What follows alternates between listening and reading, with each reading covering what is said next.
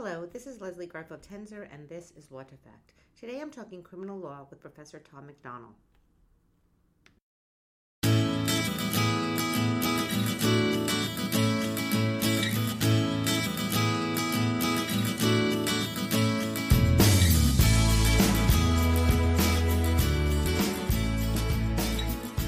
Professor McDonnell is a professor of law at the Elisabeth Haub School of Law at Pace University, where he teaches criminal law and international law.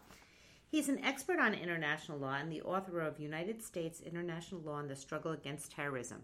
But in this particular case, he shares his expertise on criminal law and talks about mistake of law.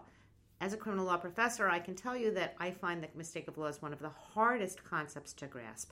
And then and in this episode, Professor McDonnell parses it out in an easy and understandable way that's assured that's certain to help you that's certain to help you succeed on law school exams.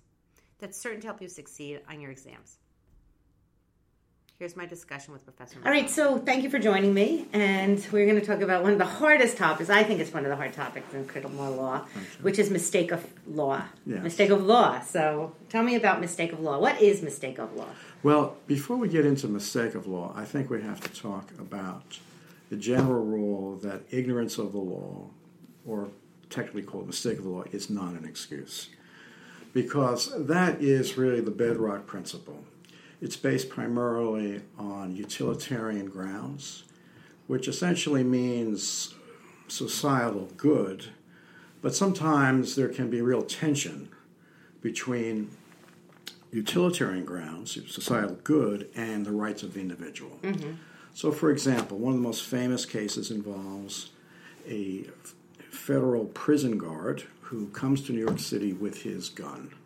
Right. And in that case, even though he honestly believed that as a quote unquote peace officer, he had the right to carry his gun without a permit into New York City, uh, the court said no. And he was found guilty and was ultimately lost his job. And he really made a good faith mistake. Because you can't say the I didn't understand that the law applied. Again, to the law, you know, Right? ignorance of the law Right. is no excuse. So, what's interesting about that case is that the court identified uh, three utilitarian bases. So what are those three reasons? Well, the first is to encourage people to know what the law is, which kind of makes sense, particularly in the era when you had malum in se crimes, street crimes. Most people kind of knew the law. Mm-hmm. In today's world, we have so many administrative regulations. You know, you, know, gun control, also, you know, politics, you know, criminal statutes regarding know, contributions to campaigns, which are extraordinarily complicated. right. So it's it's it's somewhat unfair. Okay, but nonetheless, that's the first one. The, the, the other two uh, are kind of interesting. The first kind of makes sense. We don't want people to abuse a mistake of law defense, so to, to fabricate a mistake of law defense when they knew what the law was and they just out and violated it. Now that makes a lot of sense. Yeah, because all you say, all you have to do is say, "I didn't think this was Yeah, a law," exactly. and you Exactly. go home. Right. Mm-hmm. So, so that one kind of makes sense. But the other ground that the court mentioned was that we don't want good faith mistake of law defenses either. And you to what do you mean by that? but in other words, like the very example I gave you, I mean, the, the prison guard, the federal prison guard, believed that he had the right to carry the gun Right. in New York City. Right. It's really a reasonable belief, as well as I think it was an honest belief. Uh, and the court basically said, well, you know, it's going to take us uh, too much time and effort to Right. hear those cases. So again, think of it as judicial economy, but again, a utilitarian basis. And one can question that, but in other words, what the students need, need to realize is that it's very deeply ingrained in American jurisprudence. That makes sense. That makes sense. So even though we have this rule that says ignorance of the criminal law for which you're being charged is not a defense, meaning I didn't know this criminal law existed, that's never a defense. But we still have a type of mistake of law defense, don't we? Yeah, we do. And, and I want to go into, there are really three, I like to call them three strands, and then there's one other, which is kind of like in a different category. Okay. All right. And the first strand of mistake of law defense is the following. If the legislature wants to create a mistake of law defense for a specific area, Mm-hmm. it may do so. Interesting. Okay. All right, so that's the first Okay, strand. And- okay. And let me explain the first. yeah, okay, first, the first sure. strand. And I think there's no better case than Cheek versus the United States. Right. okay? Now, I'm sure your first year students okay, are aware of this, but this was a case where an American airline pilot went to some fringe seminar that apparently convinced him that he did not have to pay income taxes. Mm-hmm. And so he doesn't, doesn't, doesn't pay his income taxes. Right. And he claims that, well, I don't have to pay income taxes. Right. It's not required that I pay income taxes. And the question was did the prosecution have to prove beyond a reasonable doubt that the defendant uh, knew he had to pay income taxes? Okay. And the interesting question, it sounds like, hey, this, this doesn't even pass the straight face test. Right, you right, might, right, You might say, all right? You actually might Because the say. only thing that's sure is that the taxes. So there you go. but what was interesting in that case, the jury, you know, during while the deliberations, sent a letter to the judge saying, "Well, what if he honestly believed that he didn't have to pay his taxes?" And the courts, the trial court says back, "Well, it has to be not only an honest but also a reasonable belief," mm-hmm. and they convicted him. Surprisingly enough, when this case reached the United States Supreme Court, the court reversed, agreeing with the airline pilot. And you might say, "Well, how can that Right. possibly be?" Well, well, the court focused on a, a couple of things. First, the statute says willfully evade income taxes. Okay. And the court interpreted the word willfully to mean that the prosecution had to prove that defendant knew that he was disobeying the law. Okay. Excellent. And and so and and that's and and, and you can say so well, does that really make sense? How does the court and this was Justice White, who by no means is considered a liberal pro defendant justice. Mm-hmm. And I think to understand this, to understand this, I think you have to remember that the income, that the tax codes are very, IRS codes are very complex. Right. And because they're so complex, uh, it's possible that Congress did, in fact, want to make sure that people knew they were violating law before they could be could be prosecuted. So that that is the one one important strand, not a strand that's often that often comes up, but it does come up in another context, which I want to just talk to you about very briefly. Okay. And that is the claim of right defense. Okay. So now what you ask you, well, what's a claim of Right. right defense? you beat me to it. Yeah. what, what is that claim of right defense anyway? Yeah, now, the claim of right defense usually comes up in the context of larceny.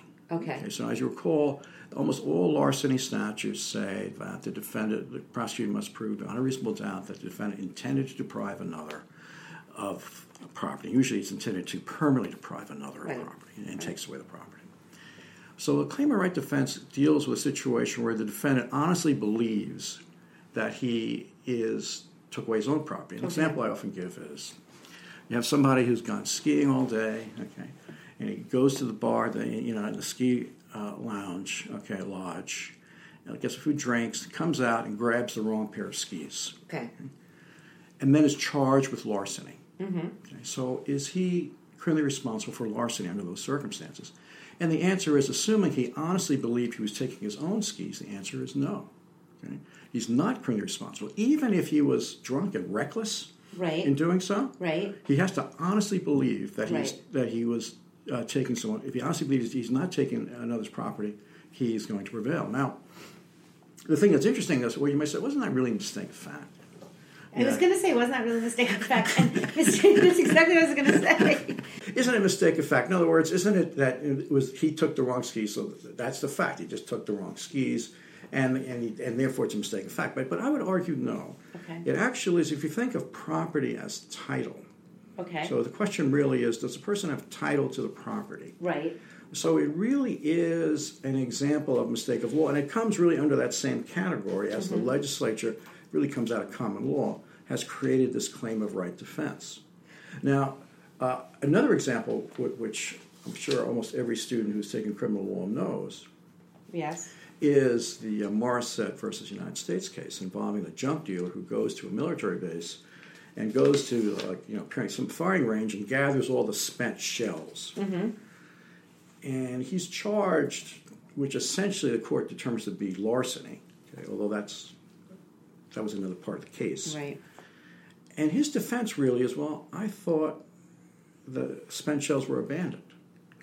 Right, and and had every reason to believe they Yeah, were he abandoned did. because they were like in this old. Yeah, they're bent up. They're probably a lot more rusted, were rusted yeah, yeah, up and everything else. Yeah. But the question is, so so it really is, you know. So again, it's a question of who has title to the property. Right. He be- honestly believed that they were abandoned. ap- Apparently, Mm-hmm. honestly believes they were abandoned, and therefore, even if the Air Force, the military had not abandoned them, nonetheless, his honest mistake of law, because it's a mistake of title, is a defense. So that so that's I say my first strand of mistake of law doctrine. That and you know what's interesting, and I've taught this several years. I've never thought of it that way, and that's such a great way to think of it. So, if the language of the statute has words like willful or of another words that make it true that the defendant knew exactly what they were doing to break that law, and they don't have that element, or the prosecution can prove that element of those words that make it obvious that he intended to break the law, then the defendant is excused. So that's a perfect example of mistake of law, your first strand, where the language of the statute drafted by the legislature excused Yeah, the defendant. cor- That's correct. great, great way of thinking Yeah, about. it. yeah, oh my well, god, I love that. That's, I love that. Okay, second strand. Okay, now the second strand, I call it the second strand uh, kind of, uh, how would I put it? Let me, let me phrase it this way first. In the spirit of the ex post facto prohibition strand. Okay, got it. All right. Got it. Ex Now- post facto after the fact. Now you can think of it also as like a reliance strand too, but but Okay. ex post facto strand. And, and again, the most uh, to me the most dramatic dramatic example of this is the Albertini versus United States case. Okay. And it, what happened in Albertini? Albertini was protesting at a military base in California, Right. And he was actually in the base. Mm-hmm. And he's first charged with trespass. Right. He's found guilty. Case goes up to the Ninth Circuit, and the Ninth Circuit reverses. Why? Because Ninth Circuit rules defendant had a First Amendment right to protest on the military base. So defendant, you know, now you know has been you know fully exonerated. He has the judgment of the Ninth Circuit in his hand, Correct. and he goes out and protests again. Yeah, because that Ninth Circuit, that intermediate court said, overruled, said you're not convicted of what you did. What you did was not against the law. Exactly. Okay? So you know, so he's fine. He's he's cool. He's pumped. right? yeah. All right. Yeah. He's pumped. I- He's got the law with him. He's got literally the law in his hand. right. All right. right. Okay. Yeah. yeah. Right. Yeah. Yeah. Turns out, however, that after he protests, cert is granted by the United States Supreme Court. The case goes up to the U.S. Supreme Court. The Supreme Court reverses the Mm-hmm. Ninth Circuit, reinstates his original conviction Mm-hmm. for the protest he did before the Ninth Circuit uh, ruled. Now, he then now is in turn charged with the protests, you know, after he got the initial Ninth Circuit ruling. Okay? So, you know, the prosecutor essentially saying, well, you know, he did not have the right to protest. This was pure trespass. So the question is then, well, when he actually had that, the judgment of the Ninth Circuit in his hand, okay, was he entitled to protest now that the Supreme Court, you know, had subsequently reversed? And the answer the Ninth Circuit gave was yes. Okay? Because what happened is, what the Supreme Court did was essentially, that's that's why I say it's in the spirit Right. of an ex post facto law. Right. That what the Supreme Court essentially did was it's like enact a subsequent legislation, enact, you know, if you will, figuratively, Right. this new law which says that that you can't protest on a military base, you have no First Amendment rights to do so. Right. So the court basically is going back to the Ninth Circuit. Now this is Albertini two, by the Right, way. in the right, Ninth right, Circuit. right, right. What the court says is, well, this is, uh, you know, this is really the nature of an ex post facto law, and it's a violation of due process. And you know, when you think about it, you know, it, it kind of makes sense. And that's what. And so this, this is my second, you know, strand of uh, mistake of law. And that makes sense. And what always amazed, what I always thought about when we talk about Albertini is that Albertini was not a lawyer. He didn't understand judicial review, and so he had every right to think that the party was over, that this case had been dismissed. I mean, maybe his lawyer was a bad lawyer and should have said hold off. It's kind of like winning an award at trial and realizing it's subject to appeal. But I don't know. I thought that was. I, I do. I was happy to see kind of a fair.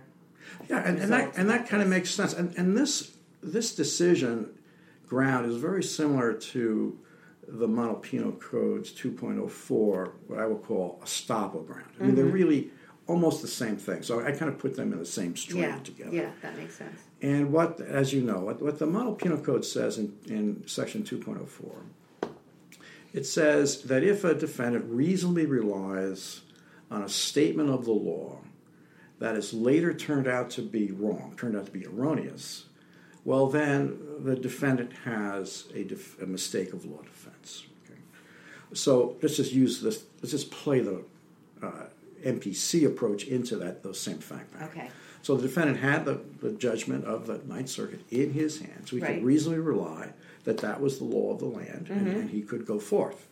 Now, a different question might be posed if, for example, cert had been granted before, in his very case, before he started protesting again. Right. There, I mean, as you as you know, there are seven or eight thousand cert petitions filed every year. Less than a hundred of them are granted. Mm-hmm. So before cert is actually granted, you have a good chance of knowing that it's, it's unlikely the Supreme Court's going to going to reverse that decision. Right. Once cert is granted, one could argue, well, maybe it's not reasonable to rely. Okay? Now, unfortunately, there have been some recent cases which suggest that if other circuits have reached a contrary result, it may not necessarily be reasonable. You can just see how courts are very, uh, how would I say, you know, uh, you know, not very generous Right. when it comes to finding mistake of law defenses. Right. But in any event, in this case, I think you can say that, that he reasonably relied. So there should be no, should be no issue. Okay, great. So that, that's my second Okay, strand. okay, got it. You're- All right. You with me? Yes, I am. Perfect. Okay. Right, now, Third strand. now my third strand. Now my third Who knew it could be so much fun? Okay. yes. mistake of law. Would you possibly imagine? Yeah, uh, the third strand I will call my fundamental due process, fundamental fairness due process strand. Okay. And this is really, I think, best exemplified uh, by Lambert versus California, Supreme Court case, uh, written by Justice Douglas. And the facts of Lambert are important to, and the statute also in, in Lambert are important to, to kind of unpack this case. Because it's not, it, it's not completely simple in my view. First of all, what happened in Lambert? Lambert was a convicted felon Right. and she uh, was residing in Los Angeles. Okay. And Los Angeles had previously passed an ordinance which required convicted felons to register with the LA police, Okay. and she had failed to do so. Okay. So she's challenging this on due process grounds, on the due process clause of the 14th Amendment. And the court concludes that she does have a due process ground and that and reverses the conviction. And a couple of things are, are important. First, I think one should recognize that the statute itself was that required to register apparently was a strict liability statute. There was no mens rea required. The- and the court emphasized that there was no obligation to show that Lambert had notice mm-hmm. of the obligation. Okay. So So, they proved all the elements. Yeah, yeah. Well, they did. I mean, she was living in or residing in L.A. She failed to, to Right. register, you know, et cetera. Okay. Okay. So that, that's the first thing. The, the second aspect of it is that this was an omission case. Okay. So in other words, in other words, it required felons to register. So, Right. so this was a failure to act case. Right. Now, the, there's certainly the there was actus reus. It was a, a duly published ordinance. Mm-hmm. right? So there was a duty to act. There was a duty to register. There's no question about that. But nonetheless, there is an omission case, a failure to act. Right. And the third aspect of this case, which I think is critical, is that uh, one of the key elements really is a status element. Being in L.A.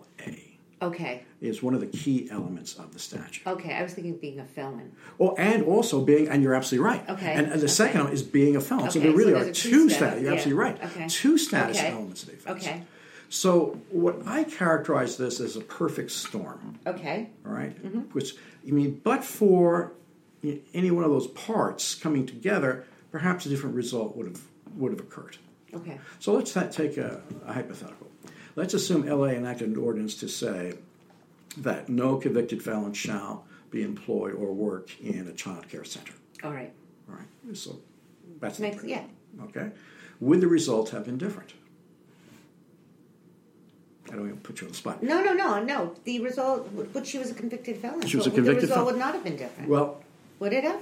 Well, that's the question. Would it have? I Well, don't think it would have because she was still a convicted felon. she was still a convicted felon. I would. I'm, I'm going to have to dis- respectfully disagree. Okay, why? Right.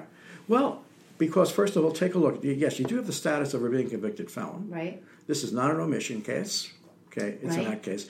You don't have the status of being in L.A. Okay, now granted, let, us assume that the penalty is a misdemeanor. Let, us not get into the question of, what- of too heavy a punishment. Right. Okay. Fine. Fair. But I would argue that that, that statute would probably be constitutional because you don't have these other elements that, that render the statute uh, problematic.